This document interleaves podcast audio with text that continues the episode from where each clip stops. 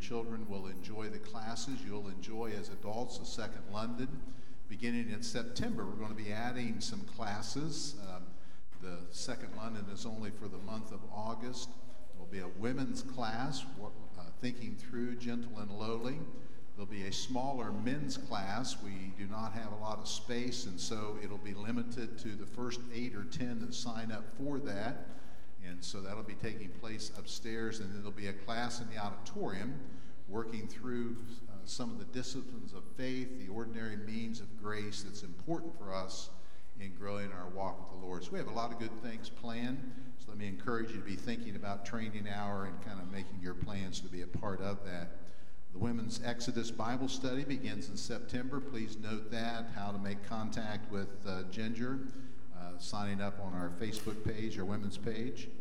Church membership, if you are interested in being a part of our church family, please let me know. We'll be scheduling some uh, meetings coming up in uh, sometime during the fall. We'll set up a time schedule. It'll be good for the folks, so make sure you do that. We also have received several copies of the book Gentle and Lowly. Uh, they were given to us free of charge. We're very thankful for that. They're in the back. Make sure you pick up a copy if you would like one. It's a paperback copy. We didn't know how good the quality would be, but they're actually very good quality, so we're very thankful for those. So please avail yourselves to those. Uh, you're more than welcome to have one of them. We have several uh, in our uh, possession. All right, let's kind of shift gears here a little bit, uh, kind of look into our heart and set our mind and our heart upon the things of the Lord, asking God to be of help to us. As you are preparing your heart, I would also encourage you to lift up one of our members, Brenda Green. I just heard of this this morning. She's in the hospital uh, dealing with some pretty severe infection, and she simply has uh, asked our church family to pray for her. We'll be getting out a little more detailed uh, information on that later. But make sure you take a moment and pray for Brenda as you prepare your heart to worship our great God.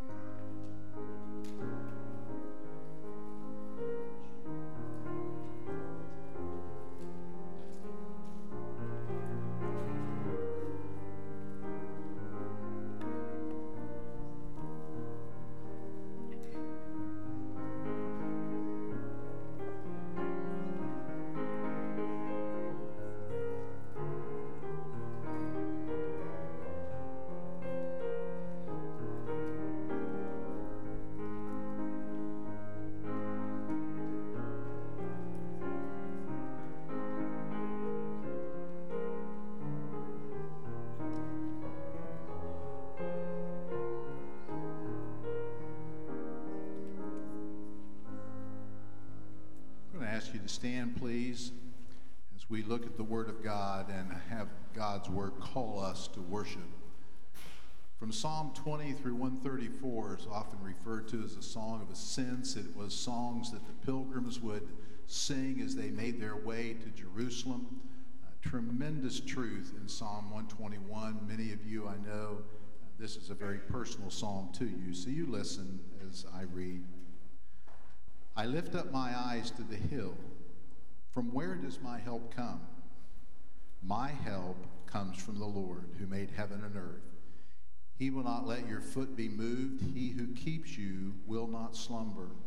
Behold, he who keeps Israel will neither slumber nor sleep. The Lord is your keeper. The Lord is your shade on your right hand.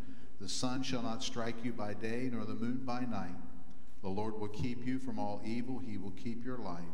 The Lord will keep your going out and your coming in from this time forth and forevermore. My God be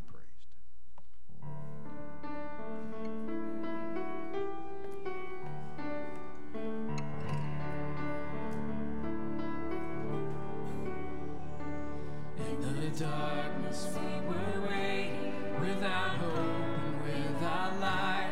Till from heaven you came running. There was mercy in your eyes to fulfill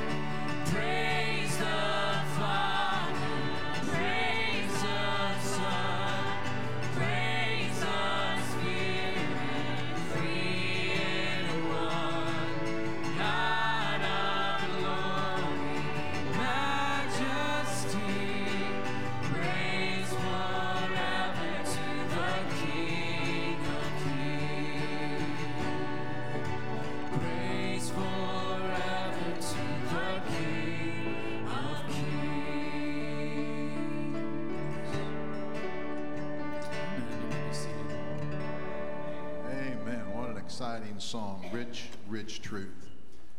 As we were singing that song, it just reminds me of how very important it is to understand the truth and the nature of the gospel of Jesus Christ. Not to know something that is so shallow and so broad that it has no depth, because the gospel has so many tentacles of truth that impact our hope and our life. One of the reasons why we go through the catechisms is to help us understand the nature and the truth of the gospel. Question 52 How does Christ return to judge the living and the dead comfort you? in all distress and persecution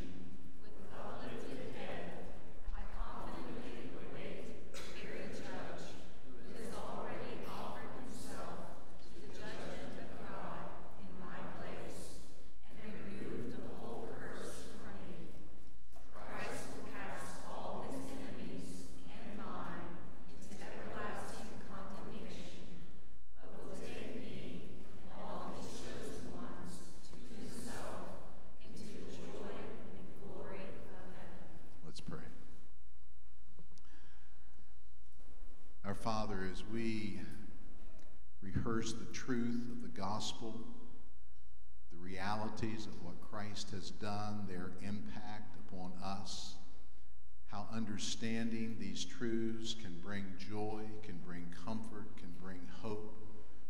Father, I pray that we by faith would embrace these truths.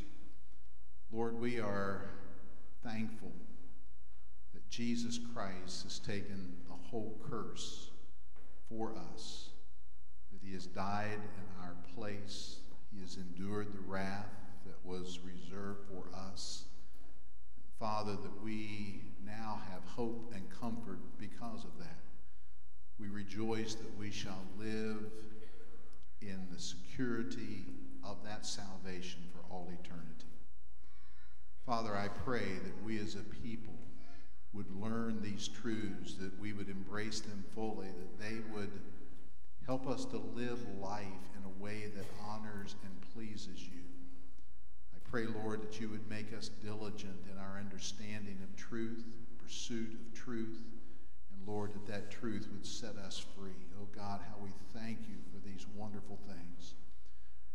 I ask, Lord, that you would continue to help us as we sing today, that this, the words of the songs would be an expression of our hearts toward you, an expression of the truth that we embrace, an expression of the worship that we send and give unto you. And Father, might our worship be in spirit and in truth. Might our worship honor and please and cause your heart to rejoice this day. In Christ's name. Please stand.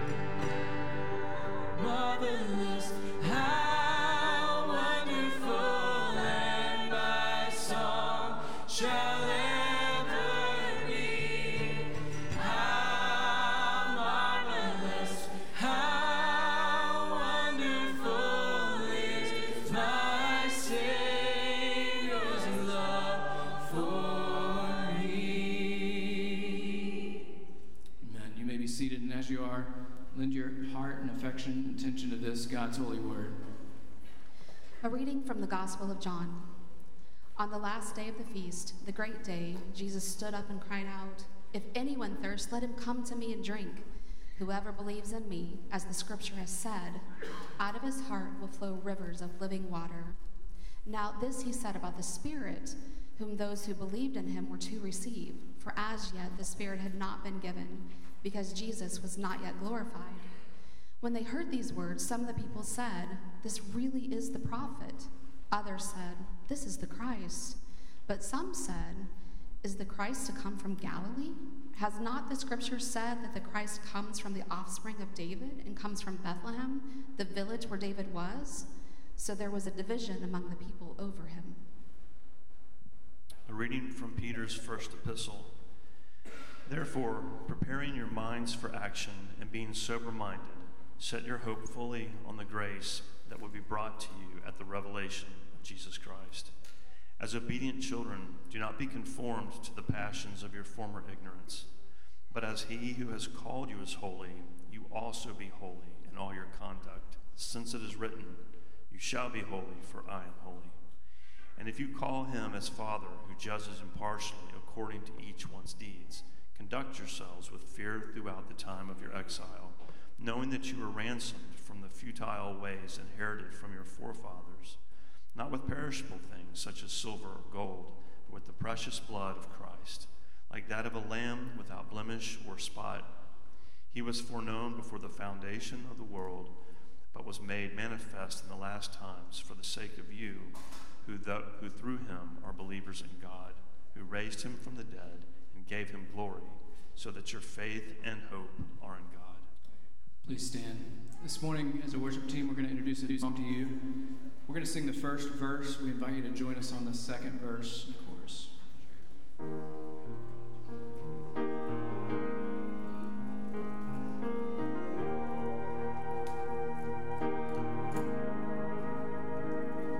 Don't drop a single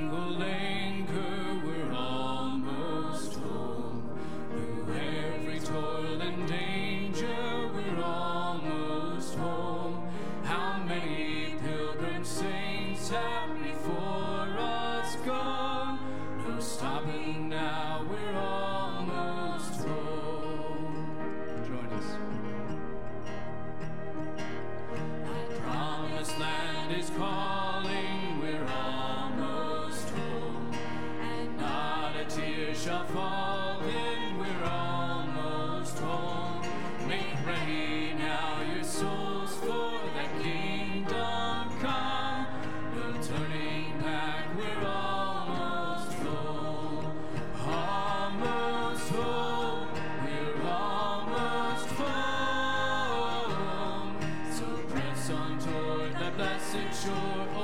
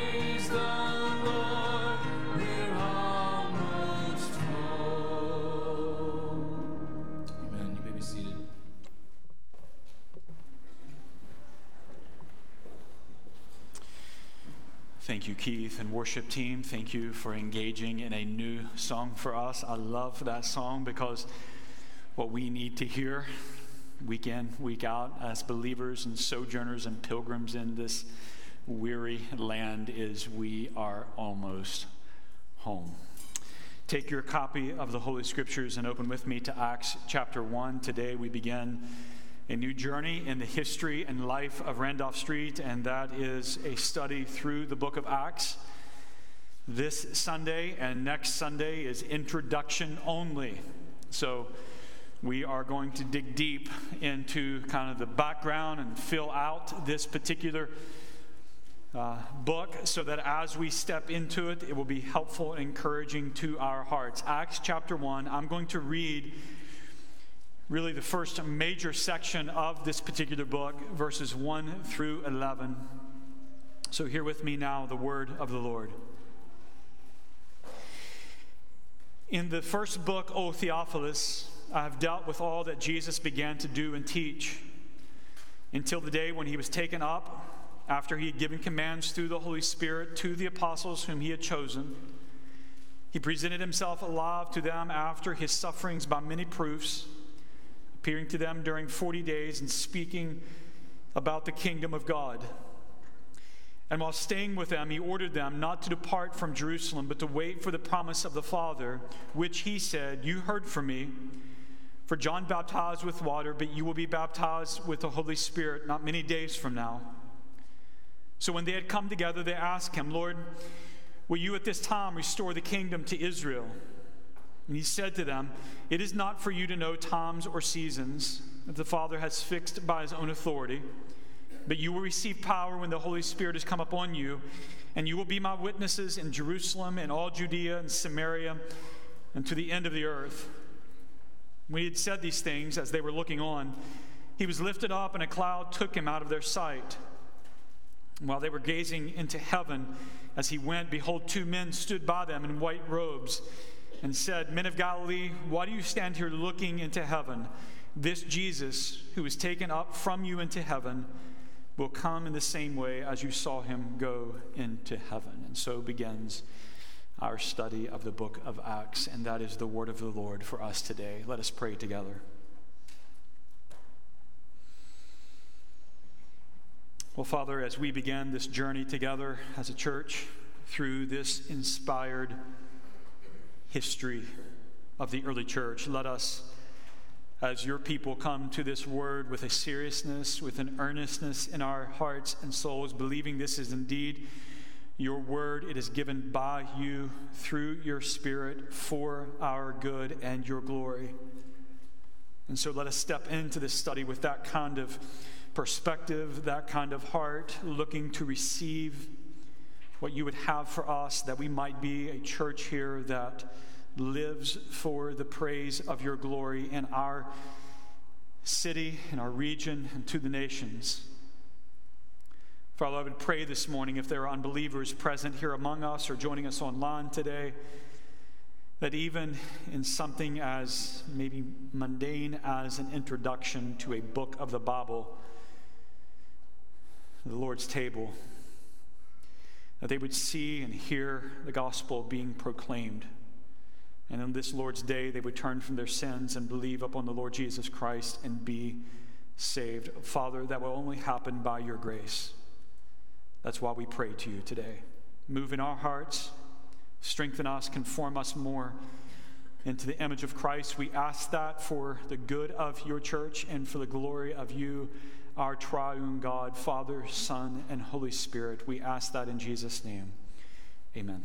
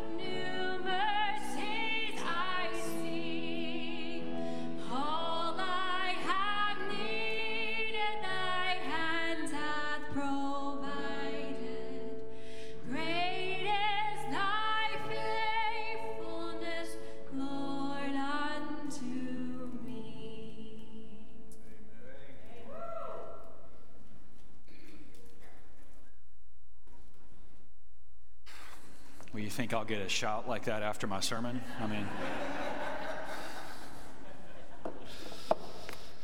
all right. Thank you, Sean and Amelia, for serving our church so faithfully. They will soon welcome a third little little one into their home.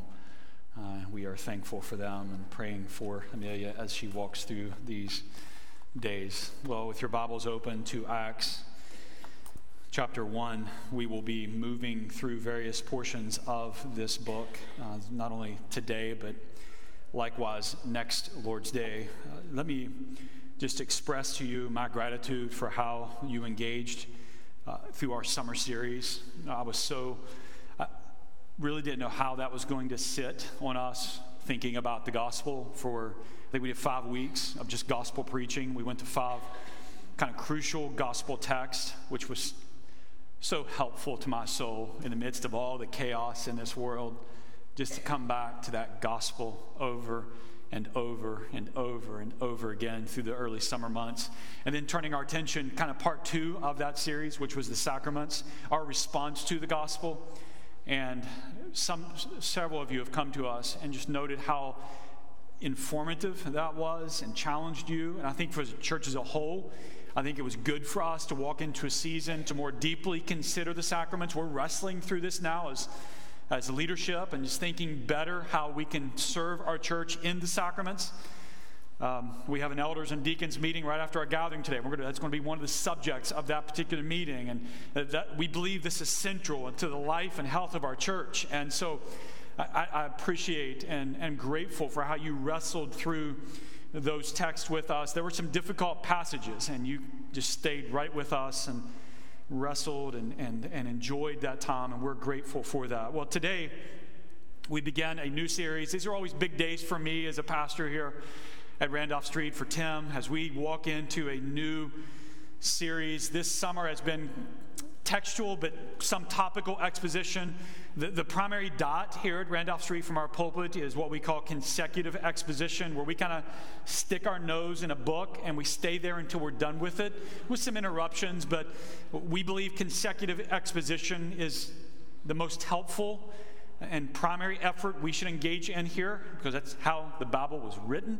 And uh, we are praying that the book of Acts will be um, a, a, a good healthy season for our church as we walk through this lengthy book. I've never preached through Acts, so this is new to me. Tim's probably been through it four or five times by now uh, in his ministry, but I've, I've never preached through this book, so it's going to be an enjoyable series for me to kind of navigate and learn as I'm working through this book. I'm not going to give you an outline today. I'm going to throw some verses up on the sides. I'm not going to give you an outline because the outline will be um, obvious, I think, as we're working through the sermon today. There's, there's a lot to this, as is typical in our sermon. I didn't know not giving an outline would upset you that much. Next time I'll give an outline, okay? Uh, man, I, I didn't know you liked the outlines that much. So, but I'm still not giving you one today, okay?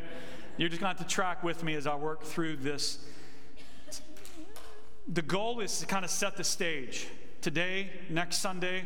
Tim's going to take a little different approach and he's going to run through all of Acts for us again. It's a big book, it's longer than most New Testament books. We feel it's important to kind of set the, the table well as we step into this particular history of the early church, the Acts of the Apostles, as it's been traditionally called and, and to make sure we have a good understanding before we walk into this, so as it unfolds, maybe some of this sermon and next week's sermon will just keep coming to your mind. That's, that's kind of the goal today and next week. I, I recognize that introductions to books can maybe be a little tedious, and you would not say this, but boring, all right? Uh, as we work through this. But I, I, hope that it'll kind of bring life to this as we step into the study in the next coming months. So let's ask some questions to begin our morning. What's, what's the book of Acts about? If you had to think about the book of Acts, this is a really important statement. I have worked on this statement all last week and this week, thinking this through. What is the book of Acts about? If you could kind of step out of the book for a second, look at it all, and say, okay, what's this about? What's our answer to that question? Don't answer that out loud, but maybe think that through for just a brief moment. What is the book of Acts about? Your moment's up. Here's my answer. All right, here it is. Jesus, you heard this in the introduction, I'm expanding out a little bit. Jesus has ascended to the right hand of the Father. And now, this risen, ascended Christ builds his church. This is what Jesus said I will build my church, and the gates of Hades will not prevail against it. The book of Acts is this Jesus has ascended to the right hand of the Father, and now he builds his church by sending his spirit to equip and gift the church to spread the gospel to the nations. I'm going to repeat that. This is what the book of Acts is all about. This is what's exciting. When you dive into this particular study, that's why the book of Acts should, should capture our souls as we're moving through this. Jesus has ascended to the right hand of the Father. And now he builds his church by sending his spirit to equip and gift the church to spread the gospel to the nations. That's what this author's doing. So he's going to trace that for us now. It, if you read any commentaries, you listen to sermon series through Acts, you'll hear people wrestling. It is the Acts of the Apostles, mainly Peter and Paul. We're going to talk about that in a moment. But, but really, behind all of it is the Acts of Jesus. He is now ascended to the right hand of the Father. And what's going to unfold in the book of Acts is exactly what he promised his disciples. He's going to build his church. He's going to do so by sending his spirit, equipping and gifting his people. And now they're going to take that message of the kingdom not only to Jerusalem, but all of Judea and Samaria, and ultimately to the ends of the earth. That is the overall flavor of the book of Acts. And the author is now going to trace the fulfillment of that mission of Jesus from Jerusalem. And so to close out to the ends of the earth, which Rome is going to represent. Because that's, that's where it ends. It ends in Rome with Paul in prison and a glorious statement of his proclamation of the gospel. So, this is what the author is going to trace the movement of the gospel, rooted in Jerusalem and beginning to ripple out and spread into a variety of regions. What's encouraging to us as readers in the church is seeing this play out before us. And what we learn as we step into this book is that nothing stops the mission of Christ.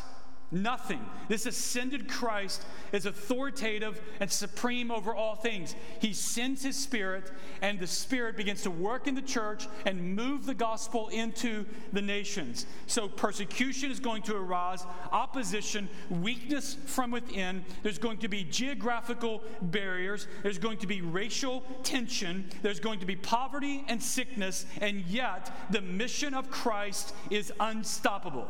That's what we learn which is good for us because that's true for us today, too. All of those things I just read off to you persecution and opposition and sickness and weakness and geograph- geographical boundaries and racial tensions and cultural problems and poverty and sickness. In the midst of all of that, Christ is doing his work and nothing will stop his mission. That's what we see in the book of Acts, and that should encourage us. By the time you get through the early chapters of Acts, there are thousands upon thousands of converts to Christ. I mean, it's just like a drop in the bucket right here in the early portion of Acts if you take time. And I would challenge you this week to take time and read through the book of Acts or listen through the book of Acts. Just capture all of it if you can at one time, if you can set aside that kind of time. And what you're going to see is this mission of Christ as it as it drops into this world through the work of the Spirit, it is going to ripple out from Jerusalem, and there are going to be thousands of men and women and children come to faith in Christ from the very outset of this mission work. And it's, it's just going to keep rolling and keep moving and keep moving. And guess what? Jesus said to them, you saw it in verse number eight, if your eyes linger back down to it. You will be my witnesses in Jerusalem and Judea and Samaria and to the ends of the earth. Guess what? That is true because you're sitting here this morning. You're the ends of the earth, right? You're the result of this mission that Jesus gave his apostles. You sit here this morning because they were faithful, and through the power of the Spirit, they took the gospel out of Jerusalem and out of Judea and out of Samaria, ultimately to the ends of the earth. That's where you fit in now to this picture. So, with that kind of promo up front, the, the overall theme of the book of Acts, Jesus ascended to the right hand of the Father. He now builds his church through sending his Spirit to equip and gift his church to take the gospel ultimately to the nations. That overview. So, what are we going to learn now? All right, here are kind of six themes we're going to grab in the book of Acts, and we will add to this as we move through the book of Acts. So, here's kind of six themes that you're going to see. Number one, we see here the present ministry of Jesus in his church. I'm kind of taking that statement now and I'm going to work out some of the substatements of it. This is what's happening in the book of Acts. It is the present active ministry of Jesus. When he ascended to the right hand of the Father, he did not cease his work. He continues his work, and now what the book of Acts is, is the continuation of the ministry of the ascended Christ. I mean, this is what he told his disciples in the Great Commission, right? We looked at this a couple of weeks ago. Therefore, to all and make disciples of all nations. Right? There's that idea. We're, we're all nations now. This isn't just Jerusalem. It's not just a Jewish thing. This is all nations, and we're going we're to come back to that in a moment. What do we do? We make disciples, we baptize them, we baptize disciples name of the Father, Son, and the Holy Spirit. We teach them to observe everything that Jesus commanded. And look what Jesus says right at the end of the Great Commission. And behold, I'm with you always, even to the end of the age. Jesus is not absent from us, He is working through us. And this is, this is what we're going to see in the book of Acts. As it unfolds, what we see in the book of Acts is the present ministry of Jesus in his church. Number two, we're going to see the work of the Spirit. I don't have a slide for this verse because it was too long and I was too lazy. But listen to what Jesus said to his disciples on that last night in the upper room. Because this is, this is what he said, and we're going to see it fulfilled in Acts.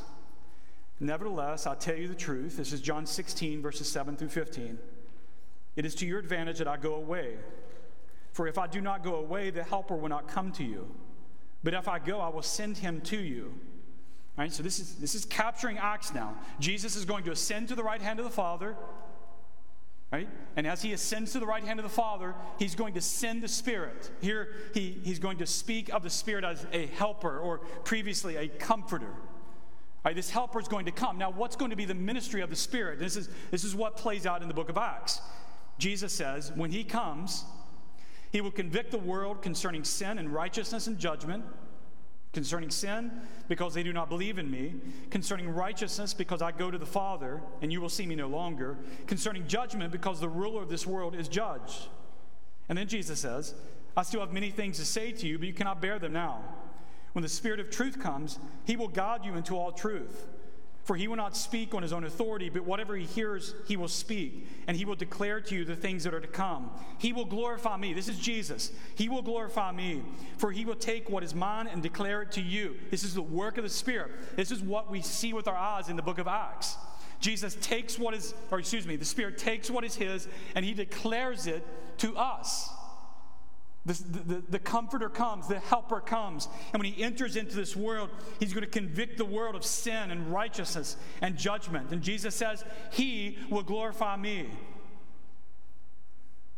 This is what's happening the book of Acts is a continuation of exactly what Jesus said to his disciples in that upper room.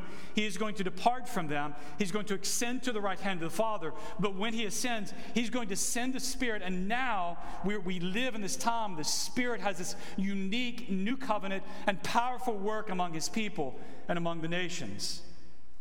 So the work Christ, the work of the Spirit, thirdly, what the book of Acts does is it brings us into the story of redemption. This is the beauty of this book. The gospel is going to move from Jerusalem with thousands believing in the name of Jesus to Samaria, to places like Antioch and into Western Asia and ultimately into Europe. And what you get as a reader, now you've got to see it like this. Don't open the book of Acts and just treat it like a history book. What God is doing in the book of Acts, he's, he's bringing you a seat to the table, and you get to be a firsthand observer of the unfolding of redemptive history in which God begins to draw to himself a people from all nations. And you get a front row seat for it in the book of Acts. I mean, God's going to have his people, right?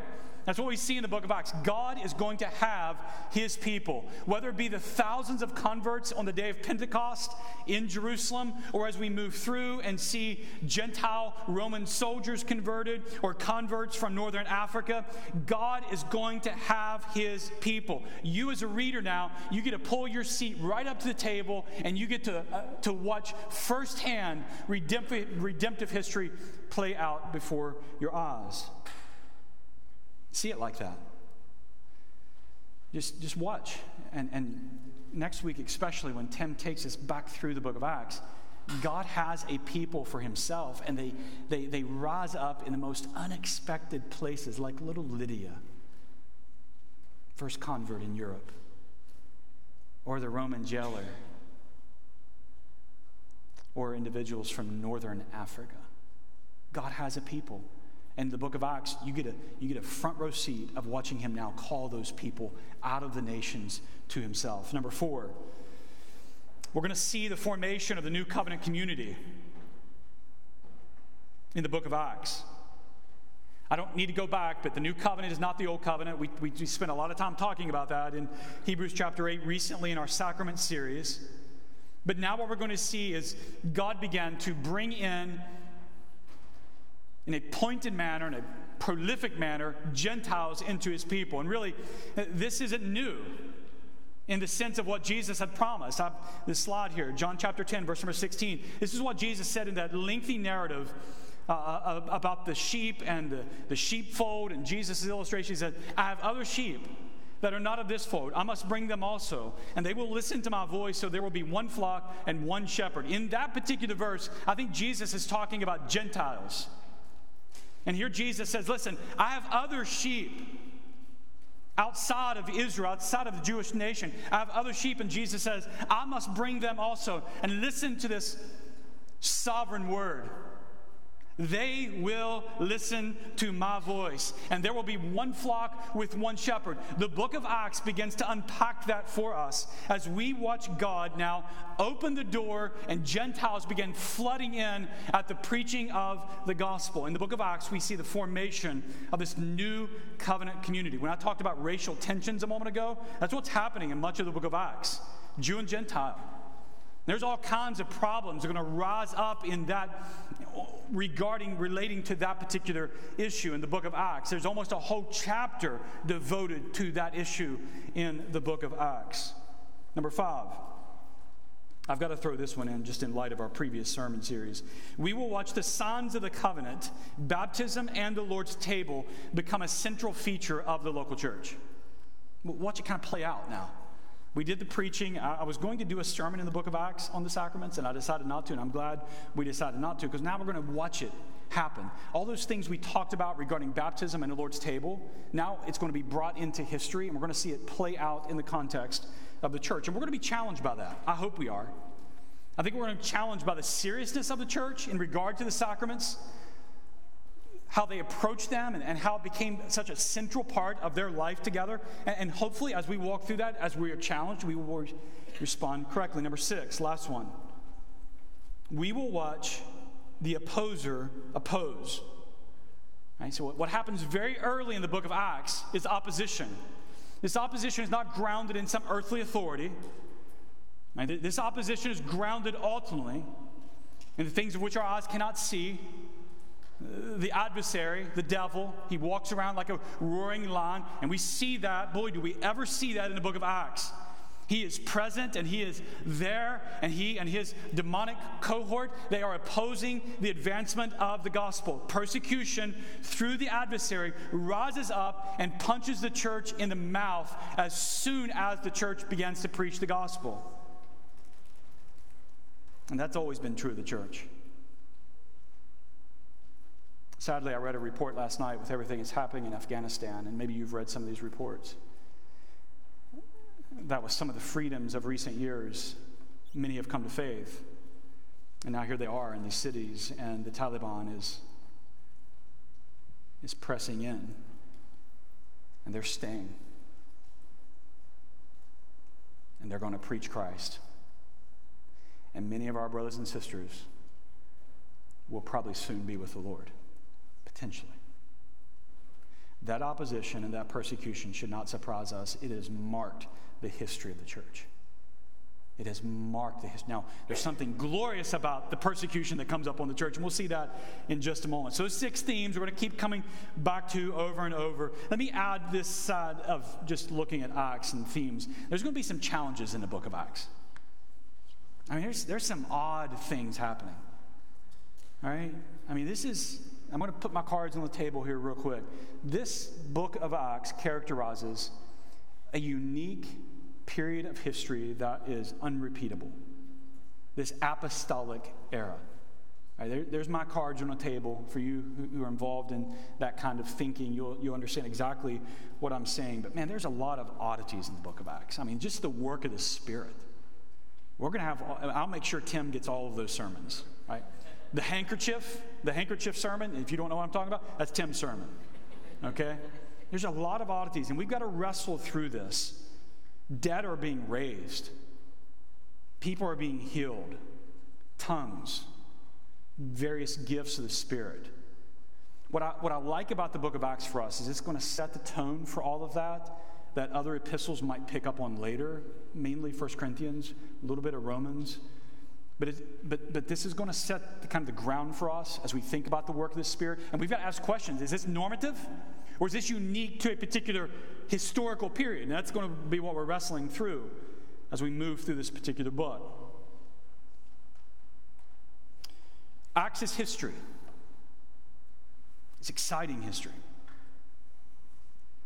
Right? As we step into this particular book, just know it's not exhaustive. Okay? Acts doesn't capture everything that happens. It chronicles a history of about 30 years from the ascension of Jesus to Paul being imprisoned in Rome, 60 to 62 ish. So Jesus ascended to the right hand of the Father. The church has debated this particular date for many years. 30 or 33 is typically the date assigned to the death, burial, resurrection, and ultimately the ascension of Jesus. Three decades is what Acts is going to capture, and it's going to be very selective in what it's going to capture. It's going to have all kinds of sermons. There's, it's just filled with sermons or moments of declaration that we're going to read as we work through this particular letter. And these sermons, preached by men like Peter and Paul, Stephen and Philip and others, we're going to see rich theology. Maybe this is a part of Acts that we often neglect the, the sermons. But we're going to step into lengthy expositions. There was a men's prayer group, and a couple of weeks ago they read Acts chapter 7 out loud. And I think there were just a few of us there that morning and just swept up into the Stephen's sermon. This beautiful exposition of redemptive history. Stephen boldly stands before these Jewish leaders and proclaims that truth. But I'm telling you, it is rich theology for us. We're in for a treat when we step into some of those sermons. The author here is primarily going to capture two individuals. He's going to capture Peter and the early ministry of Peter. And then Peter's going to fade away and he's going to step in and capture Paul and, and the major section of Paul's ministry. The other apostles, they're very rarely mentioned. That's the uniqueness of this. The church has historically called this the Acts of the Apostles.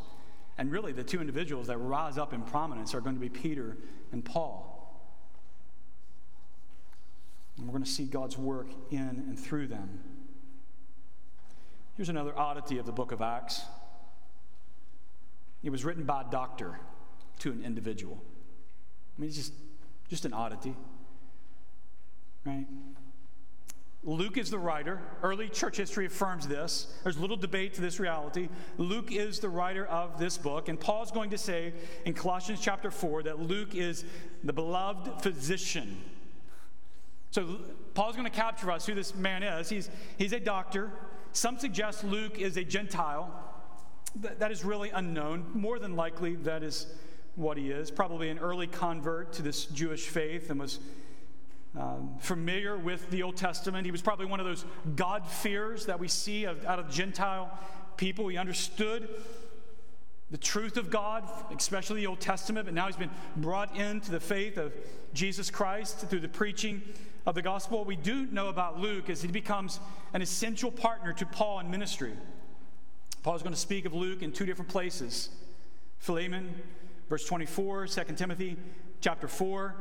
He brings Luke to the reader's attention because Luke now has become just this crucial part of Paul's ministry team as he takes the gospel to Europe and ultimately to the nations.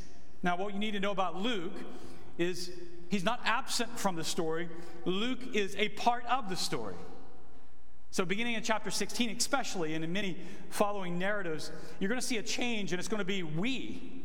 Right, so the author now is in the story. So when Paul had seen the vision, immediately, Luke writes, we sought to go into Macedonia, concluding that God has called us to preach the gospel to them.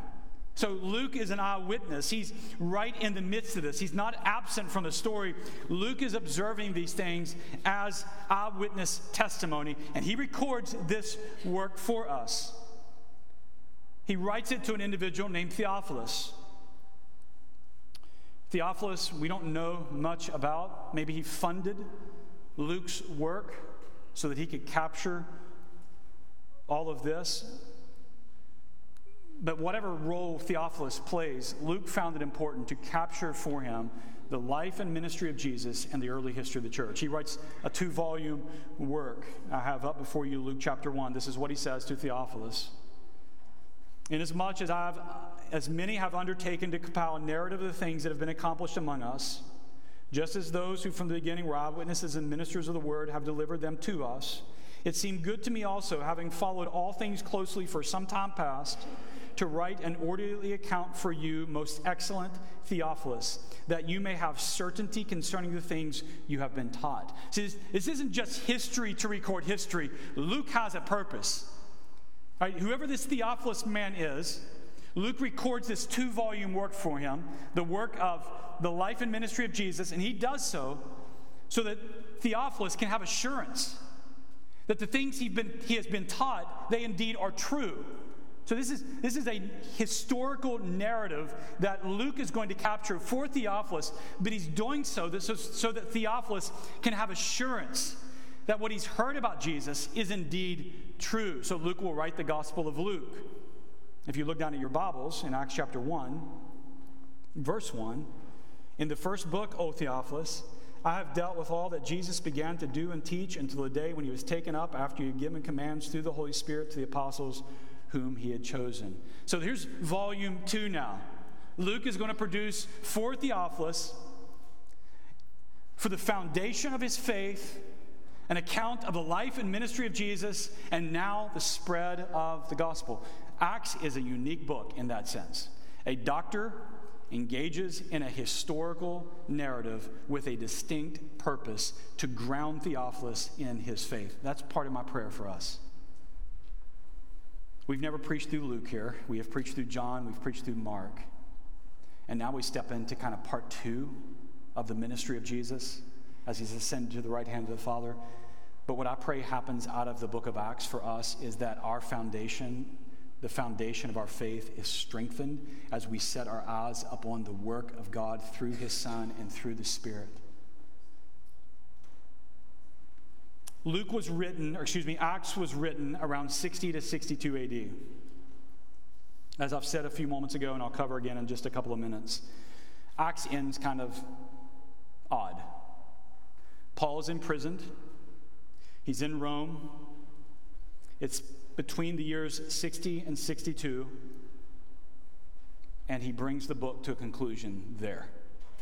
Paul in prison in Rome. So, as I said before, Acts is going to cover a period of about 30 years, three decades of the ministry of the church through the power of the Spirit. It's going to begin 40 days after the, the resurrection, or excuse me, the ascension of Jesus, and it's going to move us all the way through to AD 62 or so. Jesus' death and resurrection are ground zero. Out of that now, 30 years of testimony of the church. Okay, two more sides of the introduction this morning.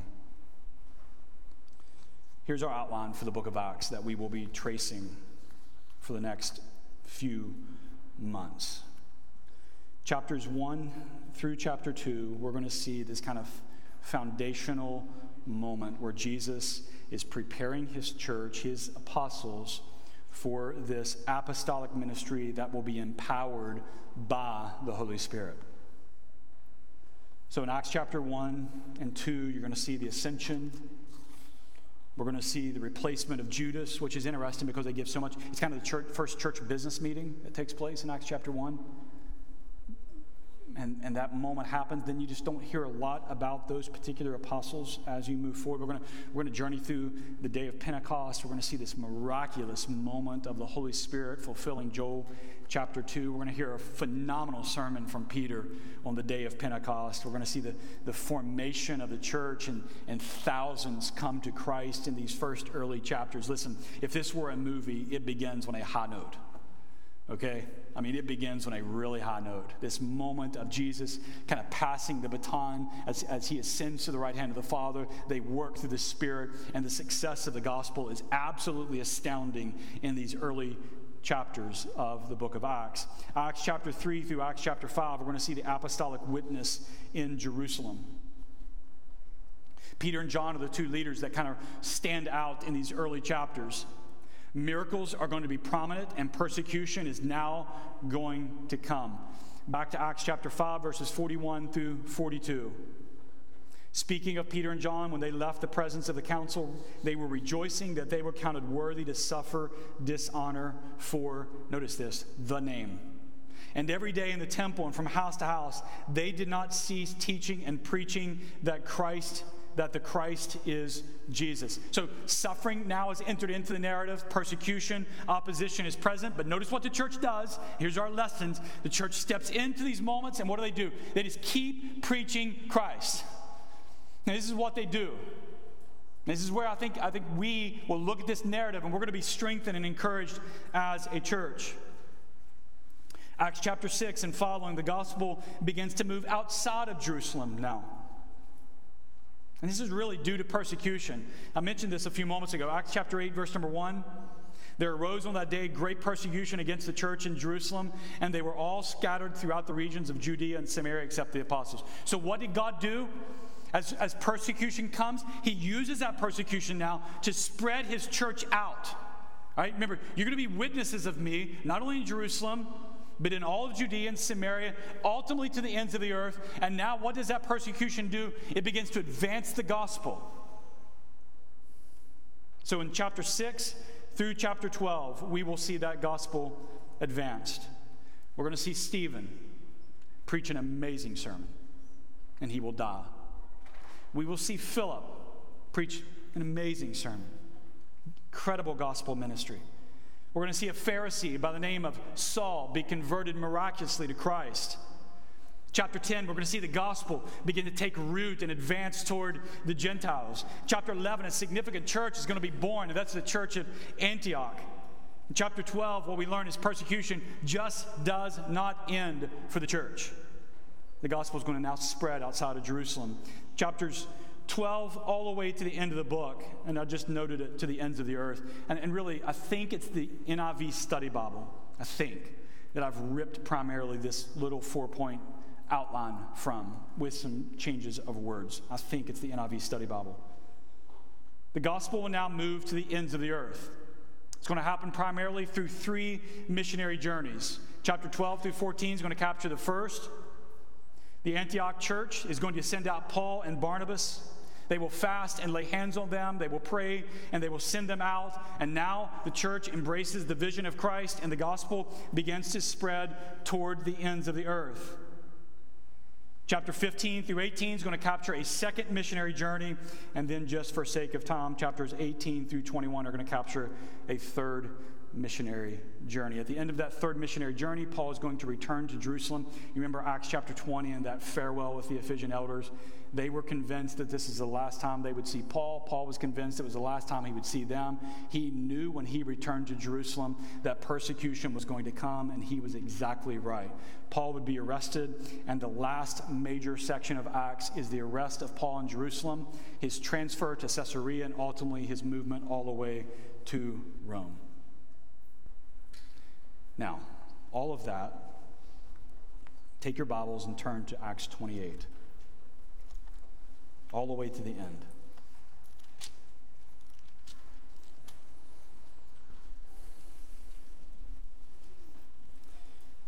Luke ends the story with Paul imprisoned in Rome. And before I read these verses, let me ruin the story for you a little bit. More than likely, Paul will be released from this imprisonment. That's probably what we studied in Philippians chapter 1, if you remember. Paul will be released from this imprisonment. What outside history records for us is at some, at some point, probably between the next five to six years, Paul will travel to Spain, and it is there he will preach the gospel. Ultimately, he will be rearrested and executed around AD 68.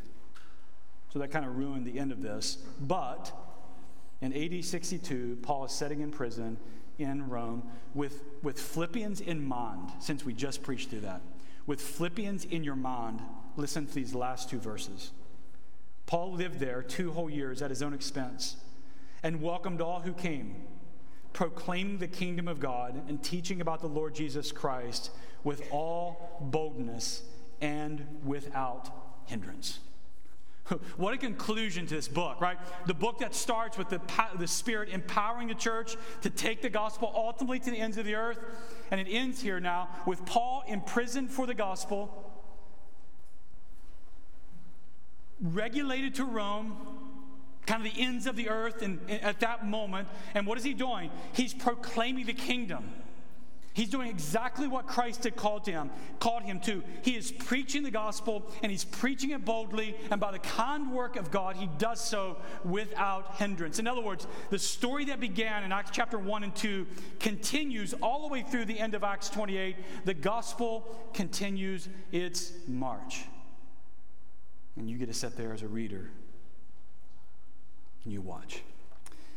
So, to end our morning before the Lord's table, here's my four prayers for Randolph Street as we step into this particular book. We typically set these kinds of things before you anytime we start a book of the Bible. Here's how we're praying this book will affect us. Number one, I'm praying for confidence for us that we will see and rest in God's invisible hand as he moves all things for his glory and our good. If you, if you, if you see anything in the book of Acts, that's what you're going to see. The invisible hand of God moving all things toward his purpose and ultimately for the good of the church. Listen, here at Randolph Street, we love a high view of God, what's classically called Reformed theology. We, we love this big theology of God. Listen, what's, what's behind Acts and threaded throughout all of these narratives is this invisible hand of God accomplishing all of his purposes. He never loses control, he's always at work, and he's bringing all things to his glorious end. So I hope it builds in us as a church, especially the day we live in, a confidence in God and what He is doing. Number two, I hope what's pressed into our hearts is a renewed sense of our responsibility as a church. We have a main responsibility, and that's the proclamation of the gospel. We exist for Christ and for his gospel. And we cannot get distracted from that mission. We exist to spread the name of Jesus here and abroad throughout Appalachia, here on the west side of Charleston, to the nations. That is a primary reason, the primary reason for our existence together as a church. And we, we have to have that renewed in us continually because, man, our flesh pulls against it. But we're going to see that through the book of Acts. Our purpose is Christ and the proclamation of his gospel here and abroad. It's through our efforts, through our sacrifice, through our giving, through our gifts, we engage in this glorious mission of Jesus here and to the nations. Randolph Street this is a primary reason we exist. We cannot miss that, we cannot lose it. We need to stir that flame a little bit in our hearts, understanding there is a lost world out there, and in Christ there is life. And we proclaim that. And we preach that. And that's not just from this pulpit, it's us in our neighborhoods and in our lives. It's us in our little groups and Boy Scouts and Little League Baseball and soccer and whatever else you're involved in. This is our mission. Number three, I hope there's a renewed sense of dependence in our hearts upon the work of the Spirit. The one thing you can't miss when you step into the book of Acts, book of Acts, is the church advances the gospel, but they do so because of the work of the Spirit in and through them. Listen, this isn't our wisdom or our creativity that can accomplish the mission of Christ. It is through the power of God's Spirit in us. I mean, it's exactly what Jesus says to his disciples all the way back in Acts chapter 1, verse number 8. I mean, this is, this is what they're to remember as the gospel begins to spread. This is what they're to remember when they're in prison in Rome or Caesarea. They're to remember this you will receive power when the Holy Spirit has come upon you. And what do we what happens now is we are witnesses because of the power of the Spirit now living in us. So as a church, we just we got to remember that and embrace that reality. We are a dependent people. If we're going to have an effective gospel witness here in Charleston, on the west side of Charleston, and in Appalachia, which is some of the darker places of our country, if we're going to have an effective gospel witness, it is going to come by the work and power of the Spirit through us. We have to believe that, embrace that. And lastly, courage. I was so moved in reading that report about our brothers and sisters in Afghanistan. I mean, they said, We're just going to stay. They're not running. They're just going to stay and they're going to, they're going to preach the gospel. That scene in Revelation when the martyrs gather before the throne of Jesus and they'll say to him, How long, O Lord? I would imagine right now, with what's happening in Afghanistan, they're gathered around the throne of Jesus and they're pleading, How long, oh Lord, how long? When you read the book of Acts, you see faithful men and faithful women giving their lives for the sake of the gospel and suffering and persevering. You've heard the phrase, we stand on the shoulders of giants. Oh boy, do we ever. Faithful men and women, those of whom the world are not worthy. They believe the gospel, they ministered the gospel, they suffered for the gospel, and they persevered for the gospel. I hope what is born out of this and a study for the next couple of years for us is a courage. Spirit wrought courage to say, we're going to step into this dark world and we are going to preach Christ. Amen? May God do that in us. Elders, would you come? Deacons, would you prepare to dismiss our folks? This is the best way to begin the book of Acts by coming to these tables this morning and being reminded of this truth that is central to our faith. And as we are brought to this cup and this bread, taking a moment as a church and fellowshipping and commuting with this risen Christ. The church, for 2,000 years, has done this. We join them. We join them because Christ is central to us and our faith and we join them in order to declare the gospel. If you're not a believer here this morning, these tables are not for you. But we encourage you to sit and listen, observe, hear, see. You're going to hear the gospel proclaimed. You're going to see the gospel proclaimed as we take the cup and the bread. These, these do not save us, but they point us to the one who does save us, namely Christ. Suffering, the shedding of his blood. If you're a believer in Christ, we invite you to come to these tables. When you come, you're going to hear our elders say to you, This is his body for you. This is his blood shed for you. Those words, let them settle into your hearts. Let them cause your soul to rejoice and commune with your Savior this morning. Let us pray together.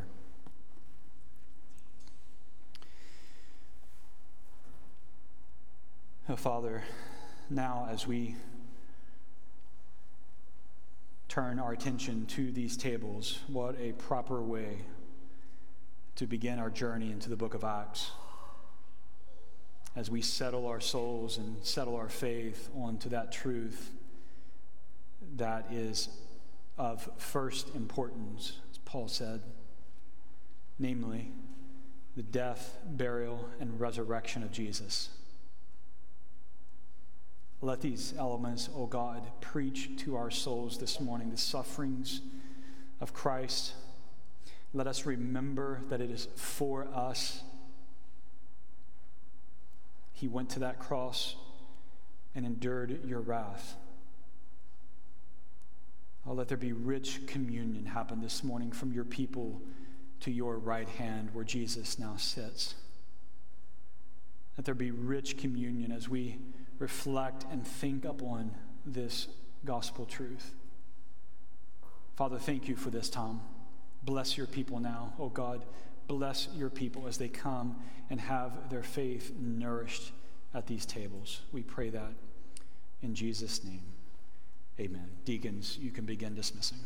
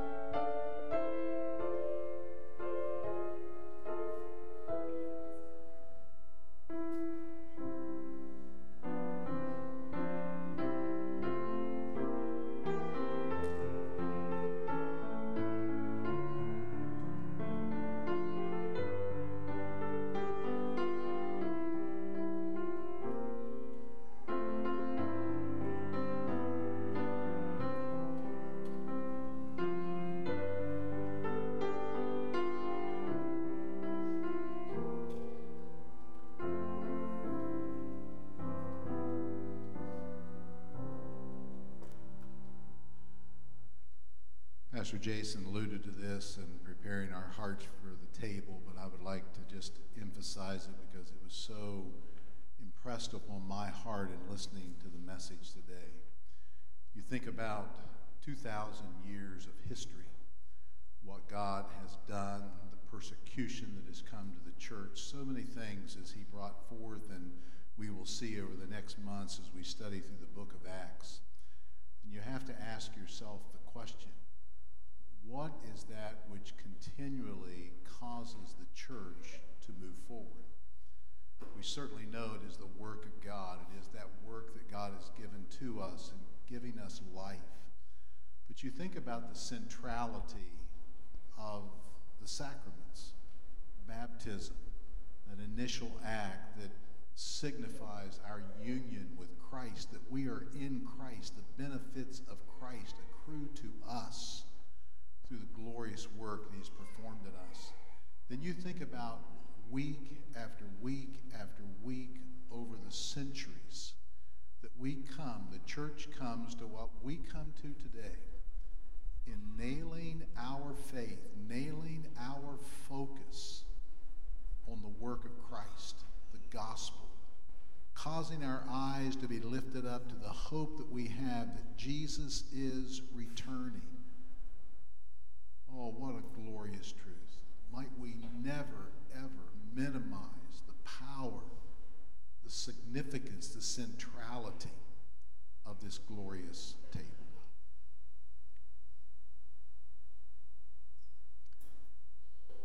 For centuries, this has been read to the church. For what I received from the Lord, I also delivered to you that the Lord Jesus, on the night when he was betrayed, took bread. And when he had given thanks, he broke it and he said, This is my body, which is for you. Do this in remembrance of me.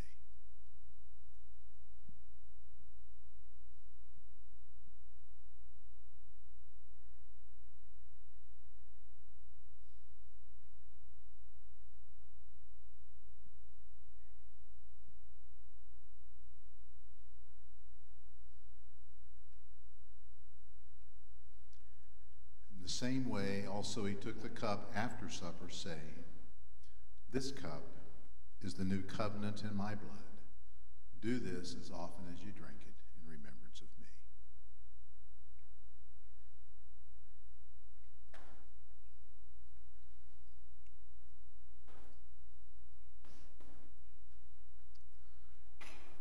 Our brothers and sisters from the beginning in the book of Acts, as we'll see this set forth, been doing what we are doing. And they do this with the great hope, for as often as you eat this bread and drink the cup, you proclaim the Lord's death until he come. Father, our hearts have been moved today when we think of our history. Lord, as we think of the power of the Spirit of God to bring these things about, when we think about Jesus Christ interceding for us. Oh, Father, we rejoice in that. We rejoice in the faith of brothers and sisters in Christ through these many centuries who have been faithful, faithful to you, faithful to utilize the truth of the gospel that is used to call men and women, boys and girls to Christ. Oh, Father, might we be deeply encouraged as we engage in this study, as our people read through this book in preparation for receiving it. Oh, Lord, use it mightily for your honor and glory. In Christ's name, amen.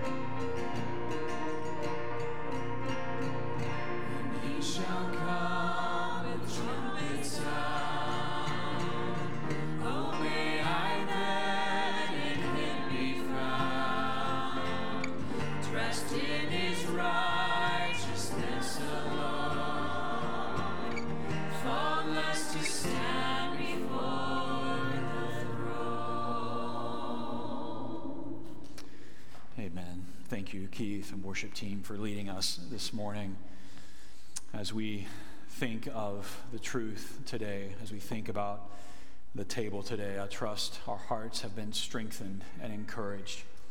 I pray that as we hear God's word, our faith is grounded and that we go forth from here embracing the mission that Christ has called us to at Randolph Street. For our benediction this morning, hear this most familiar text. The Lord bless you and keep you. The Lord make his face to shine upon you and be gracious to you. The Lord lift up his countenance upon you.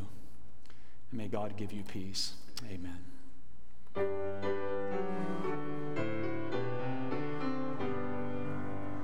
Praise God.